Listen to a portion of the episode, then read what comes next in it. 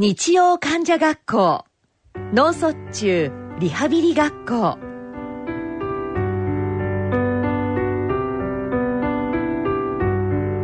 皆さんこんばんは。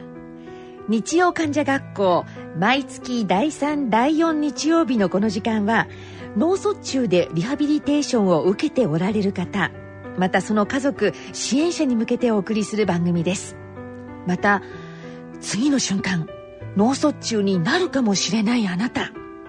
あるいはその家族となるかもしれない皆様に向けてお送りしてまいります。さて今回は前回に引き続き脳梗塞により失語症となった私が今こうしてマイクの前で話ができるまでに至った私自身のリハビリ体験談をお聞きいただきます。今回は失語症の失意の中での葛藤から失語症というものが一体どういうものなのかお聞きいただきたいと思います。まずは講談社発行の私の本奇跡なくした言葉が取り戻せたの朗読からお聞きください。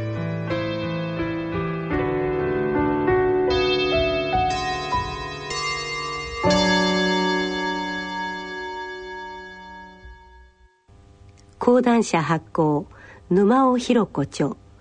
奇跡なくした言葉取り戻せたより。初めて見る白衣の男性が入ってきた。母に会釈すると私に話しかけた「こんにちは沼尾弘子さん?」「はいこんにちは」調子はどうですか？はい。頭痛はだいぶ収まりました。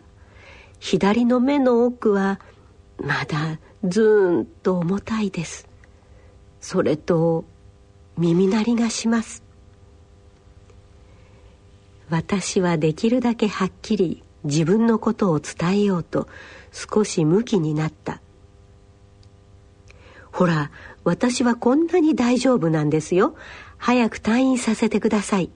という思いがそうさせた。目のクリッとしたその男性は私の顔を覗き込んだ。うまくしゃべれますか？これは重要な質問だ。やっと私の話を聞いてくれる人が現れた。ここをうまく切り抜ければ退院させてくれるかもしれない。あの少し変でした。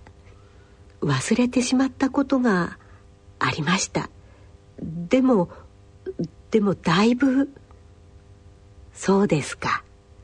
あの私テレビやラジラジオでえー、っと、うん、ナレーターでしょ？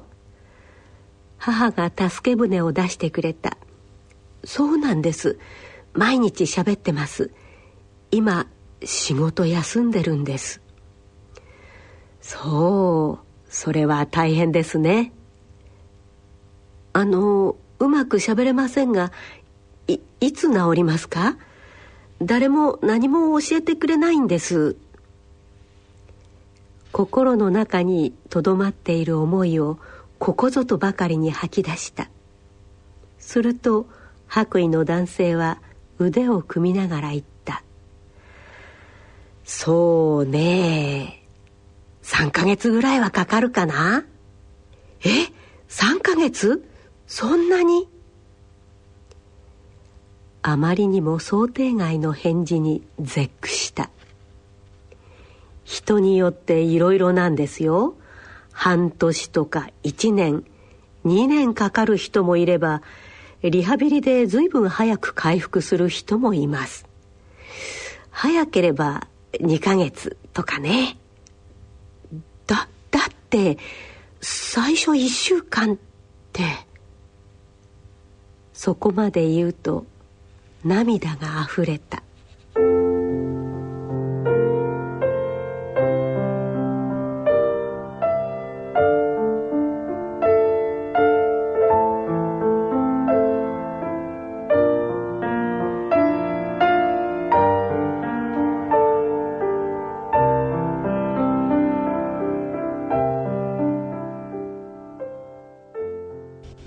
ですねあのリハビリ担当の先生がしばらくしてからあの病室に来てくれた時にそれまではですね私が聞きたいことやそういったことを誰も教えてくれないから担当医の先生は朝来ても「ああ今日もいい笑顔ですね」って言いながら言っちゃうから私が「いや先生いつ退院できるんですか?」ってことを聞きたいんだけど言えないしっていう状況ですごくこう自分の中ではもうねずっとこう言いたいことが言えない知りたいことがわからないっていう思いでいたんですね。でそこで初めてあのリハビリの先生担当のあの専門医ですよて来てくれた先生が初めて私の話をじっくり聞いてくれる先生が来たんだなと思ってすごく嬉しかったの。でそこで一生懸命私は自分の仕事のことを伝えようと思ったんですね。でこういうふうに今あのずっとこう携わっている生番組をずっと休んできているなので早く戻らなければいけないので何でもいいから早く直してくださいっていうようなことを伝えたくて一生懸命伝えようとしたんですね。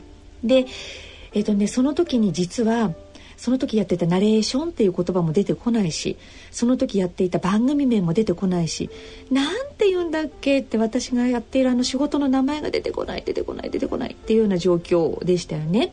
で自分ではそんなモヤモヤしてるでしょ？けど先生はですね、えっと、家族からも聞いてたはずなんですねあの私がこういう状況だということ。で一生懸命こうそれでも一生懸命話をこうしながら伝えようと思って言ってた時にでいつ頃復帰できるのかというようなことを一生懸命伝えたつもりでその時に先生がですね「いや仕事ですか?」って、まあ、日常生活はでもね日常会話あの沼さんねご家族ともねってあのそんなにあの本当大変じゃなく大丈夫でしょ？って。でも仕事ねどうかな。うん。って頭をまず抱えられたでしょ？でいつっていうのはそうだな。3ヶ月後かな。半年かな。1年後かな。5年先かな。ぐらいまで言われた時に初めて分かったわけ。え？って。私はそんな状況に今あるのかと。だから今すぐ仕事復帰とかいつ退院できるのって話じゃなかったんだってことがそれを言われた時に初めて分かったんですね。でそれがまさに私がもう崖から突き落とされたっていうのがその瞬間なんです。仕事はどうかなって言われた時に初めて今度は今まではなんだ仕事仕事って言ってたけど何？私仕事なんてじゃあ自分が今まで思ってたり言ってたことバカみたい。仕事私できないんですねって思って初めてワンワン泣いたんですね。もう初めて大粒の涙がもうボロッボロ出てきてでその時に隣にいた母親があのハンカチ出してくれてねって何も言わなかったけど言わずにもうただ出してくれてで先生はじゃあ頑張ってやっていきましょうねって言いながら病室を出てっちゃったでしょ？であのあれも今でも鮮明に覚えてるけどその出てっちゃった先生の後ろ姿をよく覚えてますけどねあれが私のあの一番のもう真っ逆さまにもう本当に死んだ方が良かったと思った時の瞬間ですね。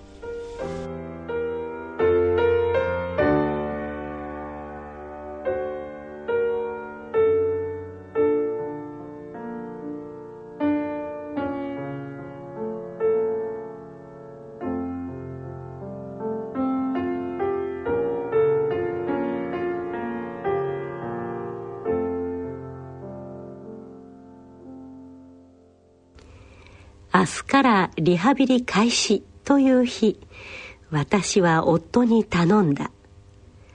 初日だけは一緒に行ってほしいと。リハビリが始まるのは嬉しい。それまで病室では何の目標もない日々だった。しかしやるべきこと目指すことがあるというだけで人間ずいぶん気持ちが明るくなるものだ。ただリハビリを受けることに全く不安がないと言ったら嘘になる。もうこれ以上傷つきたくなかった。リハビリの現場でうまくしゃべれず何か決定的な診断を下されたら私はもう立ち直れないに違いない。入院して今日で14日目。いよいよ今日からリハビリがスタートする。期待と不安の入り混じった複雑な気持ちで朝を迎えた。病室に戻ると早速もう一度渡されたプリントを声に出して読んでみることにした。それも新人アナウンサー時代のように滑舌よく読んでみようと。うまくいかなかった。その次の文もその次も次の次も滑舌どころかスムーズに読めない。ましてや全部通しで一気に読むなんてありえなかった。もう文字は随分理解できるようになっていた。でも声に出して読む時漢字でつまずく。こんな簡単な感じで。えーとですねリハビリはうんそうですね。なんやっぱり何段階かあるんですけれども一番最初にですねまずそのあの何でしょうこの検査のねシートあれを見せられた時にはやっぱりこう自分的には絶望ですよね。これは何ですかって聞かれるあの屈辱感が私にも耐えられなかった。でその時に言語療法士の先生はすぐにそれを「沼さんこれはいいですね」って引っ込めてくれたのが嬉しかった。次に「こんなのはどうでしょう?」って出してくれたのがそのアナウンサーちょうど私もあの入社したての頃にこういろいろこう早口言葉の何とかいろいろこう短い文章の何かをこう練習したりとかするようなものをよくよくやりますねアナウンサーさんね。でそれをですねあの出してくれたんですね。であれがすごく嬉しかったんですまずはね。でそれは自分の中では最初は希望だったの。学生時代は4時間かけて英単語を覚えればそれが試験の点数に確実に反映された。でもリハビリは違う。すぐに結果が出るわけではない。果たして今やっていることに意味があるのかどうかわからなくなる。やった！できるようになった！と大喜びする達成感はない。それどころかやっぱりできない。ダメだ！と再認識することが多い。どうしてできないんだろう。そんな時私は枕に顔をうずめてしばらくじっと動かずお地蔵さん状態。このままお地蔵さんになってしまいたいけどそれは100%無理。それに比べるとスムーズな音読を目指す方がまだ確率は高い。読み続けるしかない。大きく深呼吸して「葵さんは青いスキーが好きだ」そのままプリントの文章を最後まで読んだ。どんなにエコひいきしてくれる先生でも赤点確実の結果だった。でも一度読み始めたら最後まで読み切る。そう決めた。青は愛よりいでて愛より青し。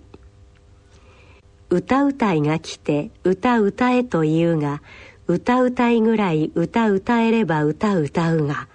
歌うたいぐらい歌歌えぬから歌歌わぬ。うりうりがうりうりに来てうりうり残しうりうり帰るうりうりの声久留米のくぐり戸は栗の木のくぐり戸。くぐりつけりゃくぐりいいがくぐりつけなきゃくぐりにくいくぐり戸。これ見覚えが。20代の頃アナウンサー研修で毎日毎日鏡の前で口の形を確認しながら発声練習した早口言葉。それが「まさにこれだった。アナウンサーの卵だった当時の私は仕事に行く前にこの発声練習を1年間毎日欠かさなかった。青は愛よりいでて愛より青し最初の一文を口にするとあとは次から次に言葉が湧き出てきた。全部空で言えた。早口には程遠いし滑舌もまだまだ曖昧だけど初めて自信を持って最後まで読み切った。私これ知ってます。新人の頃毎日練習をしていたんです。そうですか？よかったですね。お役に立ちましたか？須藤先生は嬉しそうだ。私もその場で立ち上がって踊り出したいほど嬉しかった。先生本当にありがとうございます。この4枚のプリントは私の心の支えとなった。病室ではいつも枕元に置いておいた。ここは病院なので新人の頃のようにお腹から声を出すわけにはいかなかったけれど毎日背筋を伸ばして立って音読した。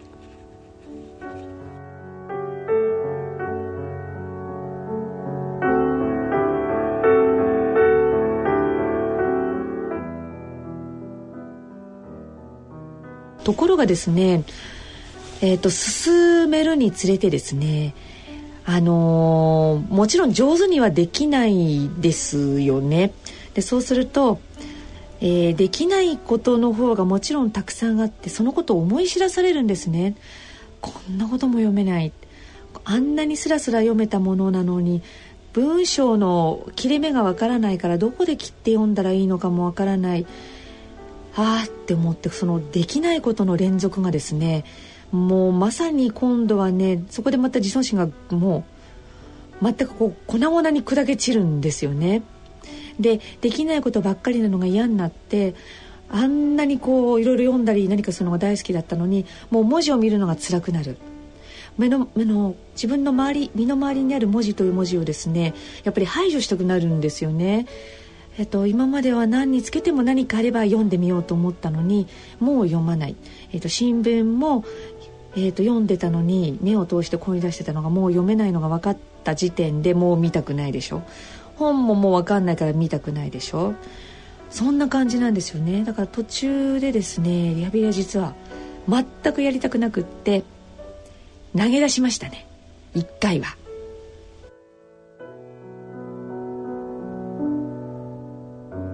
入院中にもうどうしたらいいか分かんないでしょ？もうあの何て言うんですかね先が見えないことが一番辛いことですよね。いつまでだから退院するまでいつまで入院してるの？いつまでこんな状況なの？いつ私は物が読めるようになるの？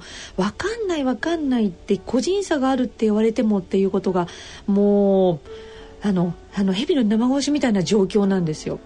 でえっとねであとは自分の中で仕事ができないことのもどかしさとしたいのにもう無理だって思うことの辛さでしょ？だからものすごい気持ち的にはないまぜなんですね。あのー、仕事はしたいんだけどすぐできるって言えないしいつ戻るってみんなにあのスタッフの皆さんに言えないだったらばこんなにもうできなくて無理だよって思ったりとかそんなにこんなに苦しいんだからだったらばもう仕事はやめようやめたって思った方が自分で決めればそれは楽だろうって。あの主人にも言われましたよね。大丈夫だよっていいじゃないって仕事仕事仕事って今までもやってきたんだしあの大丈夫だよってどんなことしててもあなたはあなたなんだからだからってその方に言われた時に自分で気持ちを切り替えようと思ってじゃあ仕事のことはもう考えないその方が自分は楽だって。仕事もしないしないしない。できないんじゃなくてしないって自分で決めちゃおうと。でも自分でそういうふうに決めたのに辛いんですね。なんで辛いんだろうって自分で仕事をあんなに辛いって思ってるんだからやらないって思ったのにそれでも毎日毎日それでもどんよりして毎日生きてても辛いって思ってるのは何なんだろうって。そんな繰り返しですよ。だから一個ずつそのたくさんの目標じゃなくてまず一番最初の目標っていうのはこのまま多分この病室の中にいると本当に毎日ですね毎朝目が覚めてああ私あれ夢じゃないんだっけなって、えーと、夢だったらいいんだけどと思ってやっぱり病室だと思った時目が覚めた時が実は気持ち的にも一番辛いんですね。だからあの瞬間が本当にもう死んじゃおうかって思うんですね。でえっ、とねこのままいるとずっと本当にこんな風に私は思っちゃうのかなと思ってまずは退院したいと思いましたね。本当に。退院したいって。だから目標はまず退院することっていうふうに一番最初の目標は決めました。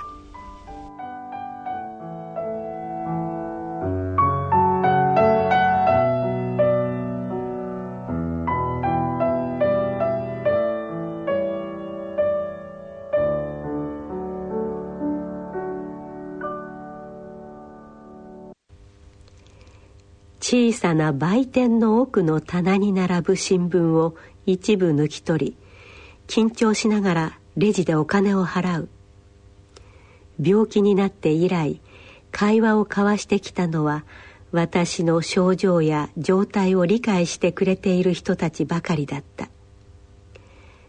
でもここでは私のことなど何も知らない何の心構えもない相手との初めての会話である。これをお願いします。はい150円です。千円札でもいいいいですか？大丈夫ですよ。本当に何気ない日常会話だ。だが私は普通に喋っているだろうか。相手に通じているのだろうか。おかしなことは言っていない？不安がよぎる。ドキドキしながらお釣りをもらい「ありがとうございました」と笑顔で言われた時嬉しくってほっとして心の中で「やった!」とガッツポーズニコニコしながら売店から出てきた私とすれ違った中年の女性が不思議そうな顔で見つめた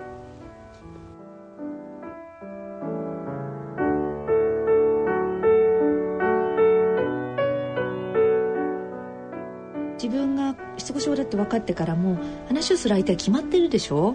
主人母親看護師さん、えー、あと先生方っていうふうにもう本当に限られてるんですね。だから一番最初の自分の中の失語症になってからの、えー、社会との関わりというのはですね1階の売店での買い物だったんですね。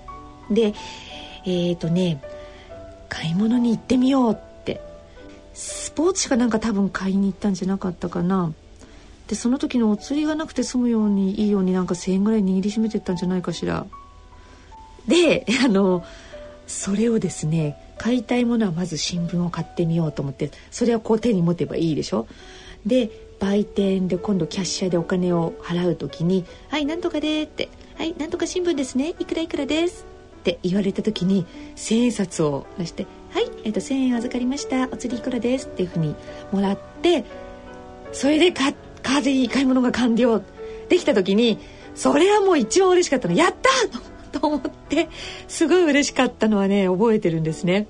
なんでかっていうとこれくださいって言ったのとか、えーと、多分あの自分に自信がないからちゃんと思ったことを言えて相手に伝わってるんだろうか変な言い方をしてないだろうかってことを思ったのでいやちゃんと買い物ができたっていうことはですね自分の中でものすごい大きな一歩なんですよ。だからあれも嬉しかったですね。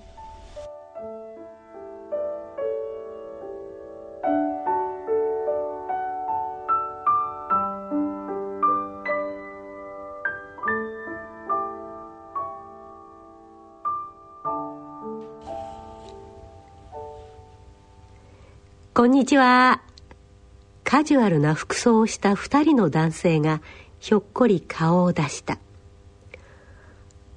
あらえー、っと白石君と村田君。ああよかった。二人の名前を覚えていた。私は内心ほっとした。この名前と顔が一致するかどうかというのは今の私にとってかなり難関の抜き打ちテストだ。彼らは文化放送の吉田照美のやる気満々のスタッフ。もう引っ越しの準備で大わらわですよ。段ボール箱に埋もれちゃってます。文化放送は2006年の7月20日に四谷から浜松町に移転する。どれくらい時間が経ったのだろう。白石君と村田君は私の枕元に首からぶら下げる赤いリボンのついた名刺台のハードケースをそっと置いた。これ新社屋の入館証です。僕たち浜松町で沼尾さんを待っていますからね。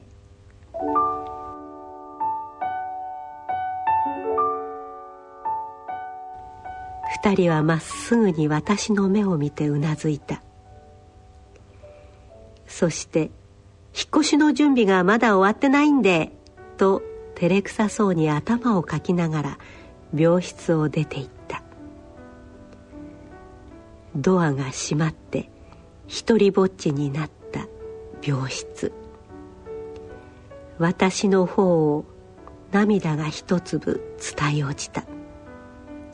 やがて後から後から涙が転がり落ちる。そうやって永遠とも思える時間。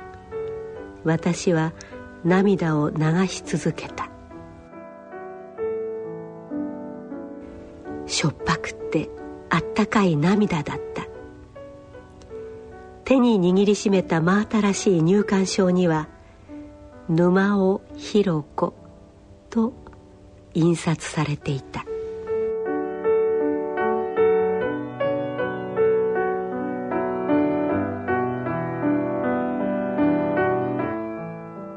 ちょうどね文化放送があの四谷から浜松町に移転した年だったんですね。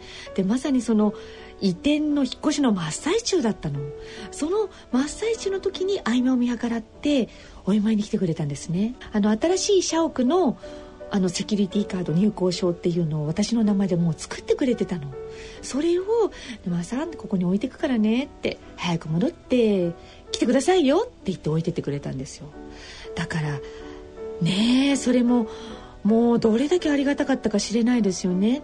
いつどんな風になるか全くこうわからないでいる状況の中でもちゃんとこう番組スタッフの方々が待ってますから戻ってきてくださいねって新しいシャークの入校書を作りましたからねって言ってそこには「ねぬまおひろこ」って書いてあるんですね。それを枕元に置いてってくれたんです。うん嬉しかったのと半々ですね。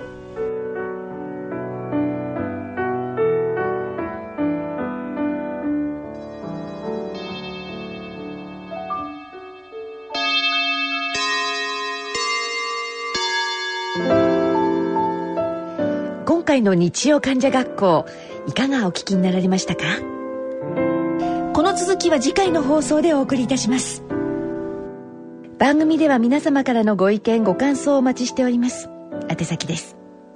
郵便番号107-8373東京都港区赤坂1-9-15ラジオ日経日曜患者学校までお送りください。